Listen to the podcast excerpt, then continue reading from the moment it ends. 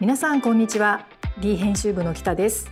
この番組では発売中のリーの特集についてじっくりと話を聞いていきます。ということで今回はえっと、クレノドリさんの未来に種をまく法数術の、えっと、企画の中から前回前編をお送りしましたけれども今日は後編の方をお届けしたいと思います。クレノトリさんよろしくお願いいたします。はいまた引き続きよろしくお願いします。クレノトリです。ありがとうございます。あの前編ではねざっくりと24年のあの全体運についてお伺いしたんですけれども。はい。で後半では実際に法数術というところのあの、まあ、一例としてちょっとまあ私のことで恐縮なんですけれども私がこうだったよっていうところで あのお話をお伺いできればと思うんですけれども。興味があると思います。ちょっとねどんな感じで出てたんでしょうかってね。そうですね。人の占いも楽しいですからねそうですよね。よくね言っていただくんです。家族の見たよとかね あの当たってたとかなんとか言っていただいたりするので。であのこちらって自分のあの名前と生年月日をこの QR コードであの紙面の方でも紹介してますけれどもここであのぜひ皆さんあの QR コードであの入っていただきたいんですけれども例えば私みたいに仕事で使う名前と、はいはい、あと本名とっていうところが2種類ある人はそれはどういうふうに？はですねあの知りたいことが何かによって使い分けていただいたらいいんですね実は。はい、例えばご家族との関係を占いたい義実家との関係を見たい時は例えばそのご結婚した後の名前で占うといいよっていうのがありまして。うん。そのもともと使っていたその子供時代から大人になるまで結婚するまで名乗っていた名前っていうのは例えばその結婚してももともとの名前の影響って消えるわけじゃないので例えばその名前を名乗ってる仕事場での自分とかあと旦那さんとか義実家との関係をなくした素の自分のことを占う時はもともと使ってた名前で見てくださいと。ということはその家庭とかそういうところが知りたい時は自分の本名で入れればいいわけですね。そうですね本名だったりとか、まあ、いわゆる結婚後の名前で。で、えっと、仕事で、まあ、旧姓を私みたいに旧姓を使っている場合は旧姓で入れればということで、そうですね。正直に言うとやっぱりその旧姓で過ごしてきた、まあ、10年なりあ10年じゃないか、まあ、20年なり30年なりやっぱり歴史があると思うんですねその旧姓と過ごした歴史が。はいだからね、お名前が結婚で変わっても、旧姓の影響はね、その過ごした歴史までは消えないっていうふうに占いでは言うんですね。なるほど。だから旧姓に出てくるそのキャラクターが、例えばラクダでもキツネでも何でもいいんですけども、まあ、その子のこともね、あの、全て消えてしまうわけじゃないからどちらかというと素の自分を見たいときはそっちを優先してねその旧姓の方忘れないでねなんていうふうに言うんですけどもなんか私なんかはやっぱりあのずっともう結婚しても仕事の方では旧姓を使っていたのでそっちの方が自分の馴染みがある自分自身はどっちかというとそっちなんですよね。はははははその納得するというか自分の名前っぽいと。そうなんですよあの結婚後のあの新しいその性っていうのはなんかあんまりいまだにこう自分としっくりこないんです。しっくりこないんですね。そうなんですね。そうなんです。あの病院とか行って呼ばれるとなんかいまだにあそれ私のことなんだみたいな感じで。それちょこちょこ聞くんですけどやっぱりそういう感覚なんですね。そういう感覚です。人事みたいに見えてしまうような。そうなんです。お名前呼ばれてもピンとこないみたいな。そうなんです。ということで、あの、はい、自分の旧姓で入れてみたら、私はラクダだったんですけれども。北さんはラクダさんでしたか。はい、働き者、働き者だし世話好き、尽くす人、縁の下の力持ち。本当ですか。あ、でもね、この基本性格のんびりサポートする平和主義者。平和主義な。人を引っ張るリーダー役は苦手。編集長なさってるんだけどごめんなさいっていうね編集長というこの大役が大丈夫でしょうかっていうちょっと不安になっちゃったりもするんですけれどもでもねなんか基本的にはあのすごく自分だなっていうふうにあの読ませていただいております。してくださいましたか。まあ、あの一言言えるのが、まあ、これ読んでいただいて私これ嫌とかあの私このキャラクターは無理とか、まあ、そう感じる方も多分いらっしゃると思うんですけども、うん、あの占いの役目ってあのそういう私はこんなの嫌むしろこうありたいまで引き出せたらそれでおしまいですからね。なるほどだから別にこのあの法号数術のキャラクターをしっくりこない時はね跳ね抜きもらっても全然大丈夫ですからねっていうのはちょっと占い師がこういうの変なんですけど僕言ってるんですよ。占いは自分を発見するツールでしかないですからね。だから自分が心地いいと思えたら、まあそれはそうですそうです当たってるという気持ちでいいんですね。そうですそうですむしろこんなの嫌だとかこんなわけないとか思ったならただ跳ねのけるだけじゃちょっともったいないから私だってこうありたいもんとか私本当はもっとこうだもんまで言っていただけたらその占いによって本心忘れてた本心を引き出せたってことになって占いの役目は終わりなんでね。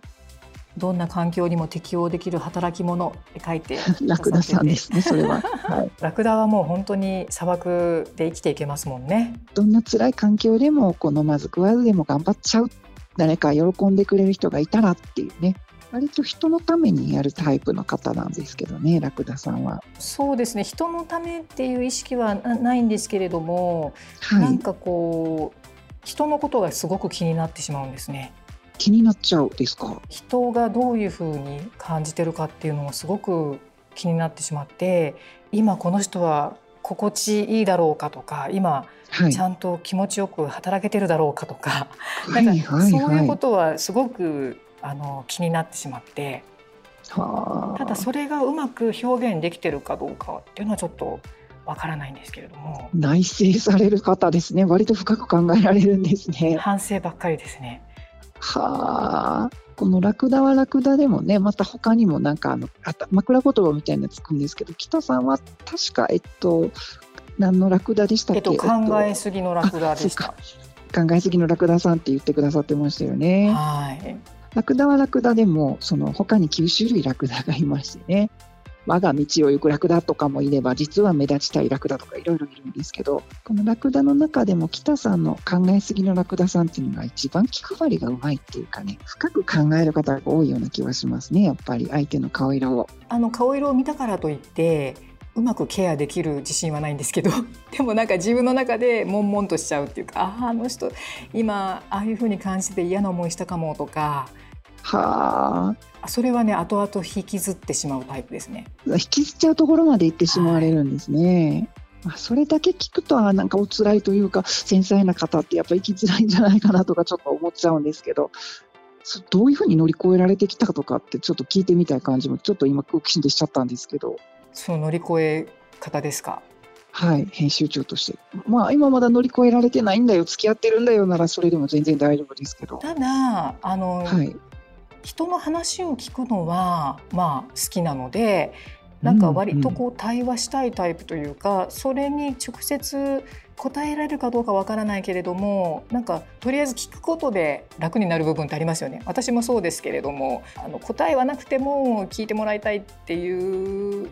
そこ大事なんですよ、はい、答えって案外人に言われると跳ねのけちゃうんですよねいくら正しかったとしてもねそうだから心がけてるのは自分の意見を押し付けないっていうのは心がけてます。はあ素敵な考えです。あそういうふうにお心がけを。あの私の時はこうだったよとか私はこう思うよみたいなことはなんか自分もあまり言われてしっくりこなかったからそこだけは気をつけてるかなっていうところですけどね。素晴らしいというか僕の占いのコンセプトとすごくそれ近くってなんか今聞いててうんやっぱり今の時代それですよねってなんかすごくあのあの前のめりでちょっとこうごめんなさいお話聞いてたんですけど今。そうですか。よかったんですかねこれでね。やっぱ時代的にはそうですよね。こんなに多様性の時代でこんなに今まで僕たちが育ってきた時言われてた価値観ってあの男らしく女らしくで僕たちまあ育ってる、まあ、僕40歳なんですけど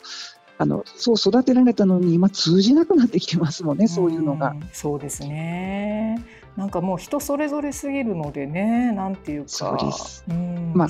一律の正解があった昭和時代が正解だったかどうかは分かんないですけど、最近は正解は人それぞれだからって言われる時代変わっちゃいましたもんね。そうですねだからあの今すごく悩むのは息子との対話においてもなんか息子だからちょっとつい自分の意見をママの時はこうだったからこうみたいなことを言いがちなんですけどでも簡単に言い返しますよ今の子たちって。それはママの それはママのあなたの意見ですよねみたいな感じで。もうすごい今の子たちは。それそうなんです。もうだからもっと軽やかかもしれないなと思って今の若い世代は。まあ確かに自由だし発想が突飛突飛というか枠にとらわれない方多いですかねやっぱり。ねそうだからまあそういうあの世代の違う人ともやっぱり話すとすごく勉強になること多いなって思ったりしますけれども。なんかね、多様性の時代とか言われてこうどうぞ好きに自分の生きたいようにって言われちゃうとどう生きていいかわからなくなるっていうね迷子さんは案外多いですからね私って結局何をしたいんだろうとか私って結局何のためにいるんだろうとか個性の強い人にはいい時代なんですけどやっぱりそんなに自分の顔を持ってる方って意外と少ないと思うんですよね。うんそういう方に向けてこの占いっていうか占いで自分探しをしてもらってであなたの正解ってこうなんじゃないですか？仮の正解だけどねみたいな占いをそう使っていただくのが僕はちょっと好きなんですよ。ちょっと指針にするっていう考え方ですよね。そうですね。そうでもあの総合運のところで拡大の時期っていうふうに書いてあるんですけれども、ラクダさんそうです。拡大期なんですよ。来年2024年。ちょっとこれは嬉しくなりました。喜んでいただけましたか？はい、すごくあのポジティブなメッセージだなと思って。すごくこう詰まりがちっていうか同じことをねやっぱり続けてくるとこうどうしても視野が狭くなりがちなんで、はい、拡大って書かれて書いてもらってあのすごくこう人間関係とかも広がっていくっていうのがすごいなりたい自分だなっていうふうに思ったので。そうなんですか？じゃあね来年本当に多くの人との関わりとか多くの人に認知されていくっていうのが北さんのそのラクダさんのテーマになるので。嬉しいポッドキャストももっと多くの方に聞かれる運命が。ね、あのそうなるといいなっていう気持ちでいつもこの収録をしていて今日も本当にあのクレの鳥さんに出ていただけてもう嬉しいです。ありがとうございました。非常に微力ですけれども本当になんか出させていただいて僕は楽しかったですけど。でも時々こうやって半期に一度ぐらいまたぜひお電話していいですか？なんかまた出させていただけるんだったらぜひです。ね、あの今日はどうしても私のラクダの話になっちゃいましたけども、他にもね、あのそうですね。9種類の動物、死後動物とでそれのあのそうだ細分化した例えば私のこの考えすぎのラクダまではこれは D ウェブの方で見られる。そうですね。あの81種類の大雑把な運勢と大雑把な開運アクションもあの記事を書かせていただいたのでねウェブの方でぜひ確認いただけたらそうなんです。あのどうしてもページ上の都合であの本誌の方では9種類の死後動物の基本性格と全体運なんですけれどもウェブの方でねぜひあの見ていただけたらと思いますので。本誌で読んで楽しい。でウェブでも遊べるっていうね。なんか2つ美味しいっていいですよね。ね。まさに紙とウェブの一体化を目指して今回そのように作っておりますので。ぜひ読者の方もね楽しんでいただけたらと思います。はいありがとうございました。グレード鳥さん、今日は。いえいえ、こちらこそ。じゃあ、ぜひまたまたよろしくお願いします。ぜひまた機会があればよろしくお願いします。はい、どうも失礼します。はい、あの本当ありがとうございます。